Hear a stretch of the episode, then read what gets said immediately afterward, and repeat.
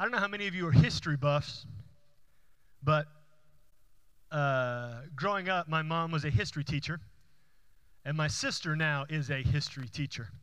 So we, we were bathed in history, uh, particularly U.S. history, and being raised. Uh, my mom was a Texas history teacher, and so bathed in Texas history as well. Uh, I'm not going to expound upon my knowledge of that because I would only embarrass myself, and they would be texting me during the service saying, Well, you got that wrong. Um, so, uh, but as we look at Thanksgiving this week, there's some very interesting things. You know, George Washington, our very first president here in America, he called for a day of public thanksgiving and prayer. Uh, back in uh, 1789. He was a very, obviously, the very first president to do that because he was the first president. But he called on that, called on, on the entire nation to thank the Lord for how he had done what he did in uh, allowing those band of misfits to defeat the greatest army in the history of the world. And then those guys to come together and write the Declaration of Independence and write the Constitution. I don't know if you've ever read anything on that, but that's a miracle that those things came out of there. And those guys arguing and screaming at each other uh, to be able to pull that off was, was really incredible. But he, George Washington called for this public thanksgiving and public prayer because of how God had established this new nation. James Madison, president a couple down the line, he did similarly. He twice called on the nation to exercise a unified day of thanksgiving. But then, after Madison, no other president for decades asked the nation to exercise this public display of thanks. That was until Abraham Lincoln. He came along. And in observing what he observed in just the nation itself and having his daily time with the Lord, he recognized God's intervention. That what was taking place in the Civil War, turning the tide, and uh, the, the, the Union, you know, starting to win battles in the way it was, uh, that he recognized God's intervention, God's hand in the midst of it. And so he could not help but declare a day of thanks. And he issued that proclamation and said, as a nation, we need to thank the Lord for how he is providing for us. And he established what he called a day, a, a national day of thanks uh, in November. Uh, and that is the reason we celebrate Thanksgiving as a nation uh, in this modern age today. But the idea of Thanksgiving didn't begin with Abraham Lincoln and didn't begin with George Washington. The idea of calling on the nation to have Thanksgiving extends on back into history. And we see it in Scripture with the Israelites. You know, when King David was assigning different people in, in, in the priests and the Levites to do different jobs, he assigned some of the Levites as their only job wasn't lighting the candles, wasn't being the greeter at the door. Their only job was thanksgiving. First Chronicles chapter 16, verse 4. He appointed some of the Levites as ministers before the ark of the Lord to invoke, to thank, and to praise the Lord, the God of Israel. That was their job, to thank the Lord. You say, man, I wish I had their job. Well, we as Christians today have been called on to thank the Lord, and how often do we do it? It's quiet. but here, this David said, this is such an important thing. We cannot neglect this in any capacity. And so he appointed guys and said, You will be the thankers. Solomon did similar in Second Chronicles chapter 5. It was the duty of the trumpeters and singers to make themselves heard in unison in praise and thanksgiving to the Lord. So they it was their job to in unison praise the Lord. Praise him together in unison to, to thank him, to praise him for all that he had done. And then the nation of Israel went through some strife and some difficulty. They were conquered, they were exiled, and when they had returned from exile, the very first guys back in the nation did the same thing here. Nehemiah. Nehemiah chapter 12, verse 24 listing out everybody and their jobs. You had the chiefs of the Levites. These guys, uh, Hashabiah, Sherebiah and Yeshua, son of Kadmiel, with their brothers who stood opposite them to praise and give thanks according to the commandment of David, the man of God, watch by watch. And so the image we have here is these guys, they're standing opposite of each other. The, the, the, the, the way it's described, the best we can tell, is uh, they were outlining the entrance into the temple or into the area that they were going to come and praise. And as people came in, they're being surrounded in surround sound by thanksgiving and praise as they're coming in. Because that was the job of these guys to issue thanks and praise to the Lord. This was such an important thing that in the reestablishment of their nation, the first thing they did was establish people to thank the Lord. And there's something also very interesting as I was looking through this these past couple weeks. Is Paul in Romans, it isn't just an Old Testament concept when he starts describing what it looks like for somebody who does not follow the Lord, someone who he calls, a, a, a, he describes as a proof of ungodliness from Romans chapter 1, verse 21. Paul writes, Although they knew God, they did not honor him as God or give thanks to him. They became futile in their thinking, and their foolish hearts were darkened. So Paul there in Romans 121 describes a proof of ungodliness is people who don't thank the Lord. If you don't thank, then that is a demonstration that you're not recognizing God's hand in your life. And so we know that thanksgiving is something that is vitally important for the life of the Christian, for the life of someone who follows God. Last week we saw that Paul linked rejoicing, praying, and thanking in God's will. That he says if you're going to follow God's will, those three things need to be a part of who you are rejoicing, demonstrating joy, praying always, praying without ceasing, and thanking God, he said there, in all circumstances. That was 1 Thessalonians 5. Pr- thanking the Lord in all circumstances. He said that is God's will for you. Well, we're going to look today at a psalm describing something similar to this and what it looks like to be rejoicing, praying, thanking, if we're doing all three of those things that are indelibly linked to God's will, then it will change who we are and it will change everyone around us and it will change us as a unified body if this becomes who we are rejoicing, praying, thanking. Psalm 100. Let's start in verse 1. Make a joyful noise to the Lord, all the earth. That is the theme verse of everyone who can't sing, am I right? we quote that a lot in that context, but in the context of Psalm 100, it means something a little different. The emphasis is on joy. Make a joyful noise to the Lord, all the earth. So every created thing in the world demonstrate joy to the Lord. And as a part of that, if you are being joy filled, verse 2, and, uh, well, first, go back to verse 1, I'm sorry. Notice something we pointed out last week that Paul wrote of in 1 Thessalonians. It's a command make a joyful noise. He doesn't say only when you're joyful. He doesn't say only when things are good for you, only when everything in your life is going hunky dory like you want. It's a command. Make a joyful noise. The command is be joyful. So joy is, is from the description of Scripture, is, is not a, a, a emotion is not an emotional response to our circumstances or situations. Joy is a decision that we make. Similar to love, love is a decision that we make. It's not an emotion, it's not a response. We decide to love. Same way with joy. Joy is a decision. We decide to be joyful. So if, if we're not joyful, that's because we decided not to be.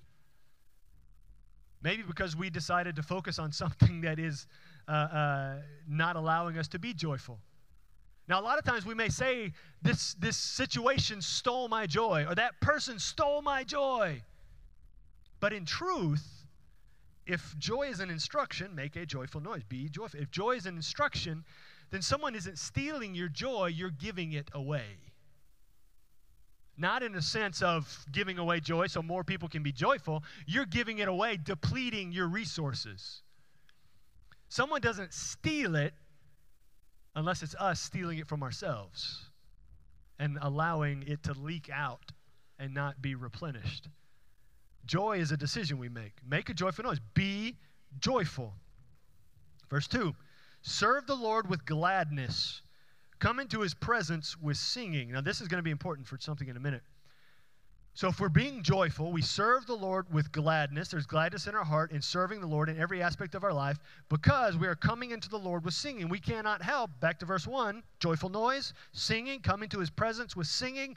If we're making a joyful noise with singing, coming into his presence, there's a link here in Psalm 100 between the presence of the Lord and joy.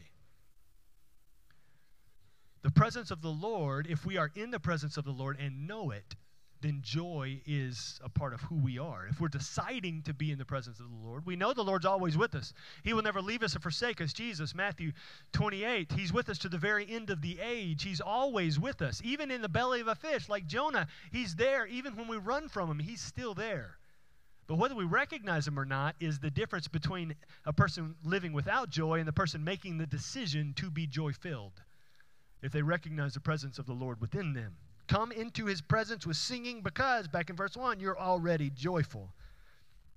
Verse 3 Know that the Lord, or know that the Lord, he is God. Now, this is something interesting I didn't know before.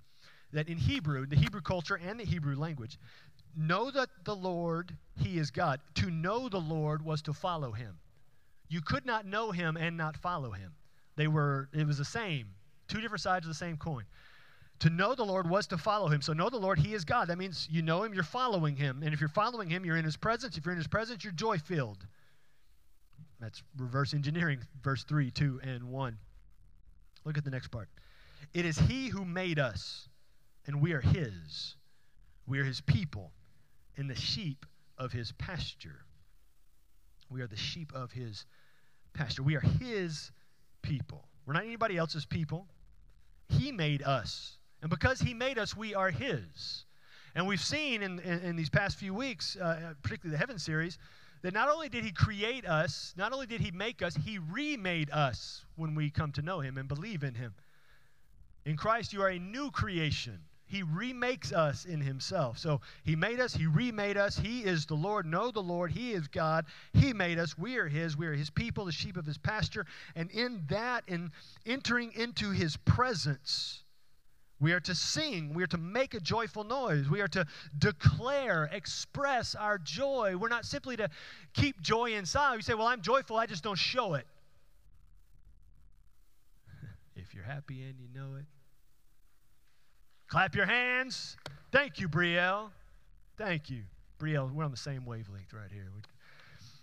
Because joy possessed is joy expressed. Joy possessed is joy expressed. If you're not expressing joy, it's because you don't have it. I mean, you can fake it. Maybe what you thought was joy is really just happiness, and happiness is a cheap imitation of the eternal joy. But if you possess joy, you will be expressing it. It's an involuntary reaction to something within you. You say, Well, I don't have a lot to be joyful for. Well, you've been created. Jesus died for you. Let's start the basic. I mean, that's that's that's foundational. He died, For, he created you, you rebelled, and he came and he died for you. That's pretty heavy stuff. I mean, if that's all that he ever did for us, that's enough to be joyful for for all eternity. Joy stems from our decision to know the Lord, which is to follow the Lord. And so we can make this decision to be joyful. And if we possess it, we will express it. We will, it, it, cannot help but come out in us. I don't know if you've ever been around somebody who's absolutely, genuinely joyful. And we would look at some of those people and say they have no reason to be joyful, but that's also our misunderstanding of what joy is. It's not their life that makes them joyful, it's the Jesus within them that makes them joyful. I mean, I've told you the story before visiting the nursing home, even though we're not allowed at the moment. But uh, there was, I, I, remember distinctly, there were four people uh, from our church who were in the nursing home this one day. And we visited three of them, and then we were going to visit the fourth. And the first three that we visited, all of them were discouraged. All of them were down in the dumps. All of them were complaining and frustrated. But the last one we walked in on, and now she's with Jesus, she's far more joyful now than she was then, and she was incredibly joyful then. But she lit up. We came to encourage her. She says, Hand me my Bible, and she starts preaching to me. and, and she's reading it, and she goes, "Okay." And I, I, read that one. Now you read the next one. And she hands it to me, and it has. And so we're doing responsive reading in her nursing home room, and then she says, Can I pray for you? And I said, Well, I came to pray for you. She goes, You can do that in a minute, but let me pray first. She demonstrated joy when the first three that, that we saw that day did not have it at all because they had decided that their situation was more important than the Jesus within them. But she decided that Jesus had placed her there for a purpose because those nurses needed joy. Those nurses needed Jesus. That's what she told, told us before we left. She was there because God wanted Jesus to be there. And Jesus was in, in her, and she was bringing him. Her situation did not dictate her joy, her Jesus did. Joy was a decision because she possessed it. She could not help but express it. Joy possessed is joy expressed. You say, well, I don't, you know, maybe that's a problem within me. I'm not expressing much joy. Well, maybe the, the thing is, and as I've gone through this these last several weeks, you know, the, the link that, ta- that we saw Paul had last week in rejoicing, praying, and thanking, that joy is a key component of thanksgiving. If you, if you don't have joy, then you're really not going to be thanking or it's going to be fabricated and not real, but joy has to be there. And I began examining and auditing my own day to day and how joyful am I, or how much do I allow my circumstances and my situation and, and the, my to do list or, or, or things of that nature drive what I would call my joy. And I would say, well, the day stole my joy. Social media stole my joy. Cable news stole my joy. Politics stole my joy. Mainstream media stole my joy. That person I saw in the, in the, in the aisle at Walmart who gave me that stink eye, they stole my joy. It's none of you people. Y'all don't give stink eyes. Okay. And, but in truth, it wasn't that. As I began to look at it, I had to, and, and walk through each one of those scenarios. This is within me. I'm not, y'all are holy. It's, it's within me begin to walk through it in my own mind and heart. In every one of those situations, it wasn't that, like I said earlier, those things had stolen my joy. I had decided to not be joyful because I was thinking about what I saw on the news, or I was thinking about what, uh, focusing on an imaginary conversation because of a one second look somebody had with me in the store. And I began to develop arguments within my mind and all these things. And uh, conversations that are never going to happen and have no basis in reality and do not further the kingdom of God. And so, focusing on that instead of focusing on Jesus, and uh, in that moment, deciding that that was more important than my joy. That was more important than my Jesus. But then I had to, and what you need to do as well, is we got to begin to recalibrate our insides begin to recalibrate our insides so that that doesn't become our focus because when it does, we're deciding not to be joy filled, not to be joyful. In a, you know, in, in 50, 60, 70, 100 years when I'm gone, do I want my kids to remember me as somebody who was not joyful or somebody who was joy filled because of Jesus? I'm going to do a funeral tomorrow for a lady who was joy filled. Incredibly so. In spite of many, many things. joy filled. That's her legacy. That should be ours as well because of the Jesus we have. You see, joy possessed is joy expressed. We see there come into the presence, come into his presence with singing, into the presence of the Lord. Interaction with the Lord should, should lend itself instinctively to joy. If we're interacting with Jesus, it, it, we should come out of those interactions with joy. The more Jesus we have, the more joy we have. So much so that we can't help but involuntarily exclaim in joy. And if not, the problem is not with God, the problem is not with our circumstance. If we're not being joyful, the problem is in us. We saw last week rejoice always, pray without ceasing, give thanks in all circumstances. That no matter what life is doing or what people are doing, joy and thanksgiving should be the natural part, the natural uh, uh, uh, waves of life for the follower of Jesus. The problem is that we have developed within us a joy blocker, a blockage, a joy blockage within our spiritual hearts. It's not allowing the joy to pump through like it should.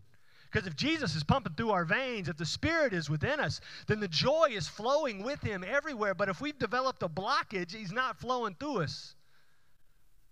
We become a cul de sac for joy. It's like stopping and can't get through. It's just stopping there and not doing anything within us and not doing anything within others to bring them more closer to Jesus. You see, a joy blocker keeps us from seeing the Lord, from hearing the Lord, from feeling the Lord. A joy blocker will attempt to occupy your mind so that the Lord cannot occupy your mind. And this is a common strategy of the enemy. Uh, uh, he will develop within our minds, within our hearts, a joy blocker to try to occupy our mind of different thoughts so that thoughts of the Lord cannot be there. So that we're constantly thinking about these other things and we're not thinking about the Lord and we wonder why we don't have joy. Our house isn't joy filled, or our friends aren't joy filled because what we're filling our minds with seeps into our heart and, and, and prevents us from being occupied with the Lord, with the Spirit. If we're coming into His presence, we're also doing what was written next in Psalm 100, verse 4. Enter His gates with thanksgiving and His courts with praise. So, similar to what Paul wrote, maybe this is where he got the inspiration uh, in First Thessalonians. We saw come into the uh, make a joyful noise, come into his presence with singing. Now enter his gates with thanksgiving, enter his courts with praise, give thanks to him, and bless his name. Why? Verse 5 For the Lord is good, his steadfast love endures forever, and his faithfulness to all generations. His steadfast love, his steadfast love. That means good, loving kindness, literally in the original language. Steadfast love there in that verse means good, loving kindness. All three of those phrases good and love and kindness. The Lord is good. His steadfast love endures forever. His good, loving kindness endures forever. His faithfulness to all generations. But that's why, because the Lord is good. But what we should be doing, if we are joyful, we should be entering into his gates, entering into his presence, entering into where he is with thanksgiving and his courts with praise. Give thanks to him and bless the Lord. But the, the, the psalmist here was using this imagery because this was a, a, understandable imagery for them entering into the courts entering into the temple and praising the lord. The temple was their church. But what we learn from paul is that we the believer are the temple of the holy spirit. So it's not a physical place anymore. It's within us. And so we carry the spirit with us wherever we go. We are the temple. The holy of holies is within us wherever we go and so he says, enter into his presence, enter into his gates, enter into his courts, give thanks to him. Everywhere we go, that should be us, because we are always, if he's within us, his presence, we're always within his presence. So we should be always, we should always be giving thanks. We should always be joyful. We should always be praising. And so, entering into his presence with joyful singing, verses 1 and 2, now we can enter into his gates with thanks and praise. Because a joy filled person is thankful. And a thankful person is joyful. It's like a cycle, right? You're joy filled, and so you will be thank filled. Full.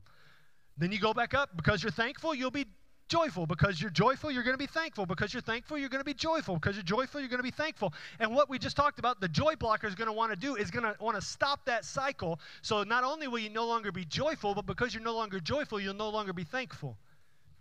And the thanks and praise then will not be offered to the Lord.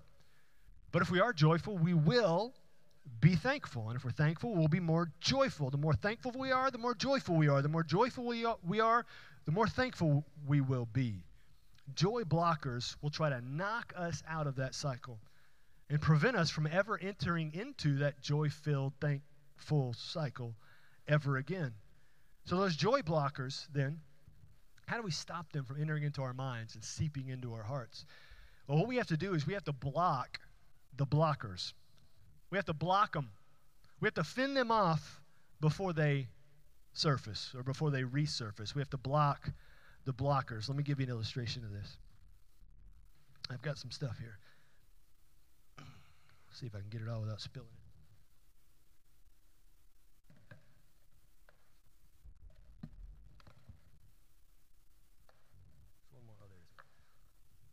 Oh, it's a pipe you didn't know.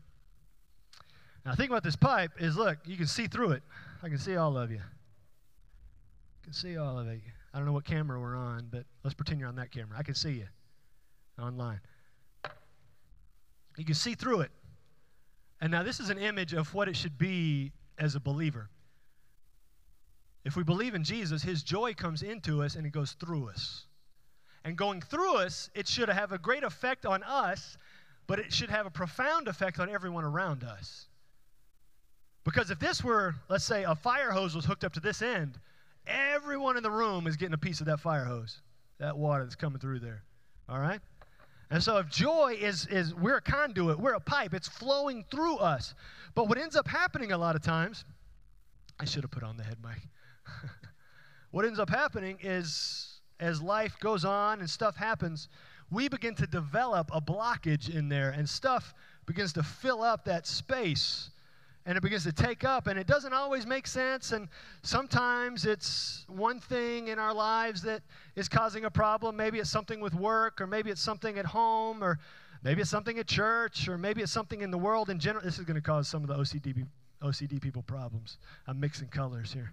Uh, it's old play-doh. Don't worry about it all right it causes me problems but i'm not looking at it and it's aimed that way um, and it, it, starts to cause a blockage. And now, I mean, joy can still get through there. I mean, you can still see, but it's not going to come through as, as easily as it did before. It's, it's going to be a little more shut off, have a, have a few more problems in there. You see, I mean, you can still see through there a little bit. You can't see all that great. I can see some of you, but not all of you. It's coming through the, the pipe. But as we allow different things to clog us up and different joy blockers to occupy our minds and our hearts, then the joy doesn't flow as freely as it once did. It doesn't flow as strong as it once did. Have you ever seen someone who comes to Jesus and how excited they are and passionate they are? And you think in your mind, well, that's going to go away. They're going to get weighed down by this life, or they're going to get, uh, uh, they're going to experience, they're going to come to reality at some point, and they're not going to be, so that one was already mixed together. They're going to be uh, weighed down by the problems of this world and the problems of this life, and uh, that joy will seep out of them so fast, and they're not going to be as excited come a year from now. And more often than not, that's the truth. But what if it wasn't? What if it wasn't? You see,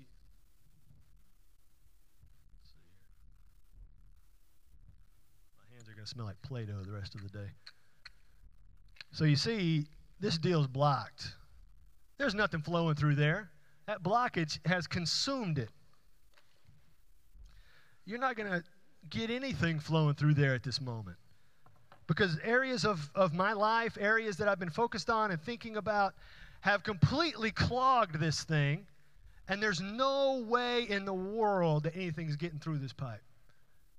And that happens to us. This conduit that we're supposed to be for joy and spreading the joy of Jesus and everybody around us gets clogged up because of this thing here. And maybe the green represents money. And, you know, this other thing here, red, represents love and relationships. And I'm making this up as I go.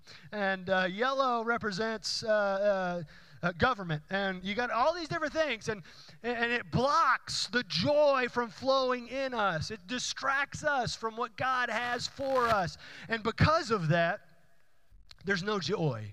The joy's coming because we've got Jesus, if you know Jesus, but it's not flowing through us, it's stopping there. We're not allowing it not only to impact us, we're not allowing it to impact anybody else. And so, what we have to do, like I just said, is block the blockers. We have to develop something that will block this blockage from happening. Hey, Byron, you come give me a hand real quick? Looking around for the manliest man in the room. Amanda, don't laugh. and so Byron is going to be my the blocker to my blocker. I want to, did you notice as I was blocking or as the pipe was being blocked, my pipe was being blocked, who was doing the blocking? Me. I was blocking my own joy pipe. I was creating my own blockage. It was me. And so, what I need then is something to stop me from doing this. I need something first to clean out the blockage. I need to use the right tool, which at this point was my fingers, uh, so that the pipe doesn't get damaged in the process. But I need to clean it out and remove it. And then I need some, something like Byron is going to represent Jesus.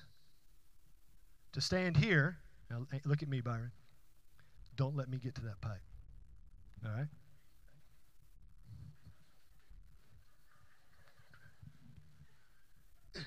Okay. I can't get there because I've created a blockage now that's blocking me from creating more blockage. He is blocking me. And so you say, well, then what is the blockage we're going to have? How can I create something that will keep me from doing this, that will occupy my mind so that something else won't occupy my mind and create a blockage? Now you can go sit down. Thanks, Byron. Well, that's, I'm going to give you a demonstration of that this morning so that you can then take that and then go and do for yourself as well. Back on the back table, there's pieces of paper with Psalm 91 printed out on them. I'm going to read it for you here in just a minute. But here's the challenge. This is just a demonstration. This is what the paper looks like. I tried to create a smaller paper, but then the font got so small that you, you didn't want it. So I just did a full page. Um, 16 verses. And here's the challenge is I'd like you to do it at least once over the next four days leading up to Thanksgiving. Uh, read through it, maybe pray through it um, in, in, your, in your spirit as you pray to the Lord. Pray through it. Uh, but if you're ready to go next level, every time something begins to occupy your mind that will be a joy blocker, what this Psalm 91 is, is this will help you block the blockers. You know how I know this works? I've been doing it all week. Even this morning, I was praying, and things begin to creep in. Words begin to come. Those variety of thoughts. And you know what Jesus said in that moment to me? Preach to yourself. You're about to go out there and tell all these people this stuff? Use it. I pulled it out, read it, prayed through it. And you know what happened in my mind? It got unblocked, completely unblocked. And I could feel those thoughts start to come back, but they stopped somewhere and didn't come back in. So this is a this is just a sample. Psalm 91.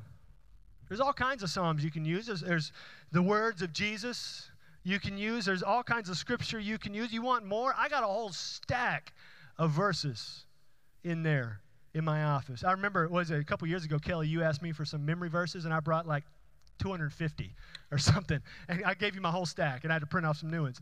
Uh, you, I, I'll give you my whole stack, and I got 300 in there now. I'll give you the whole stack. You need some more. All right? But this is where you can start this week. Start today. Because I guarantee you, you go home, this is going to happen.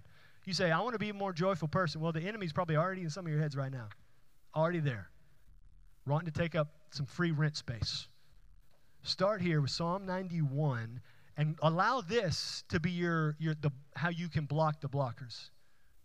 This is your Byron Garcia. Block the blocker with Psalm 91. This is what it. I put it in the New Living Translation so we could all understand it a little better. Those who live in the shelter of the Most High will find rest in the shadow of the Almighty. This I declare about the Lord He alone is my refuge, my place of safety. He is my God, and I trust Him. For He will rescue me from every trap and protect you from deadly disease. He will cover you with His feathers he will shelter you with his wings. His faithful promises are your armor and protection. Do not be afraid of the terrors of the night, nor the arrow that flies by the day. Do not dread the diseases that stalk in the darkness, nor the disaster that strikes at midday. Though a thousand fall at your side, though 10,000 are dying around you, these evils will not touch you.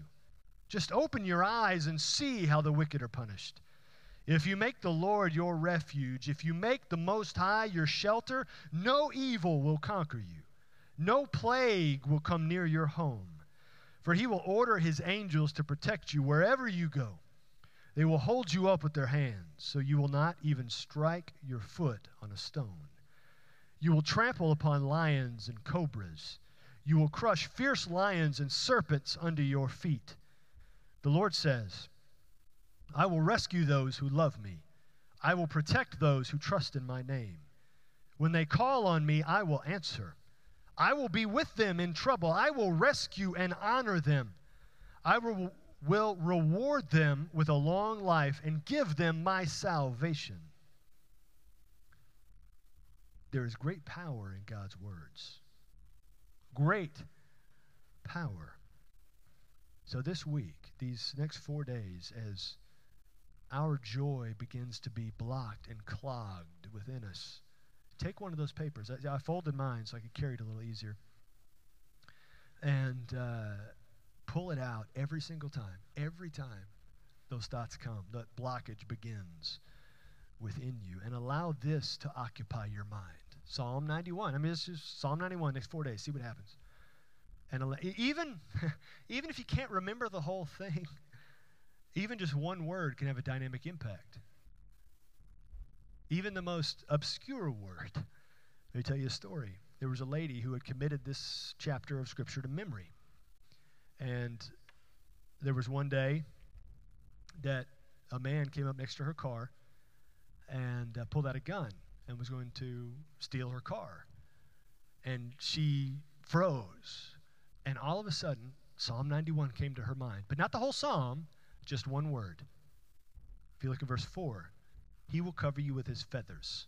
All she could think of was feathers. And so she just started screaming that word feathers, feathers, feathers, feathers, feathers. And she looked at the guy as she's still screaming that word feathers, feathers, feathers. And she saw this guy have this very confused and shocked look on his face. And he lowered his gun, probably thinking, This woman is out of her mind. And he walked off. Now, so her car was saved that day. Quite possibly her life was saved that day because all she could remember was one word of God's word. And even one word can have such power to change the course of your life, even if it's feathers, because of what that word represents. He will cover you with his feathers, he will shelter you with his wings. His faithful promises are your armor and protection. So I printed off a truckload back there. If you want to take some extra and hand them out, you can. We can print off some more, real easy. But we've got them there. And uh, if you if if you digest this and you need more, then Psalm 91, you let me know. I've got I do. I have those memory cards right next to my desk in my office. I'll, I'll just grab you a handful. You can have them. I'll give you the whole stack. God's word will not only realign, recalibrate our insides, it will protect us and block anything that we would put within us to block our own joy. So I want you to make that commitment to try it this week and see if you're not more joyful. See if your mind is not more occupied by things that are joy filled, the, the, the greatness of the Lord. You can look at the, if you look at the Psalms, we walked through the Psalms a year or so ago. And, and some of those Psalms that start off so depressing and discouraging, by the end, they're filled with joy because what we is particularly the ones David wrote. You see in David, he's writing his feelings and he's writing what he's going through. But as he's communing with the Lord, you watch in the words, his spirit changes. Every, in every one of those that start that way, about halfway through, three quarters of the way through, he realizes the greatness of God and it changes by the end. And he rejoices in the Lord. So, see what God can do when you set up a joy blocker to prevent you from blocking your own joy. That this becomes a blocker to your blockers. Maybe you're somebody who has never known joy. Never in your entire life. You've never experienced true joy. Not just really good happiness, not just Peter Pan happiness that makes you fly, but joy. Joy is so strong, no amount of circumstance or situation can make it diminish. It, it can't diminish because things in your, ba- in your life get bad. It, it, it doesn't go away when people go away. Joy comes from Jesus. And if you've never known that, you can know Jesus today. No substitute. Your spouse doesn't bring you joy. Your kids don't bring you joy. Your parents don't bring you joy. An A on that math test doesn't bring you joy. A raise at work doesn't bring you joy. Jesus brings you joy. That's it. And, and, having everything in your life go the way you want it doesn't bring you joy. It doesn't. If anything, it will prevent. if, if God is giving you what you want, then you're going to end up in a place you don't want to be.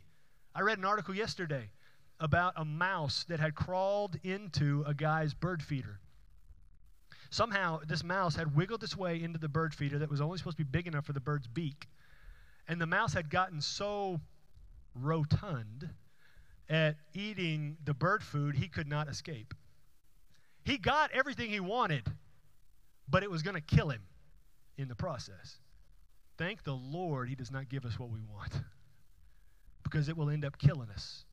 If we think that we know best what needs to happen in our lives, much less what we, we think we know best what should happen in other people's lives, Jesus knows best. Jesus, the Father knows best.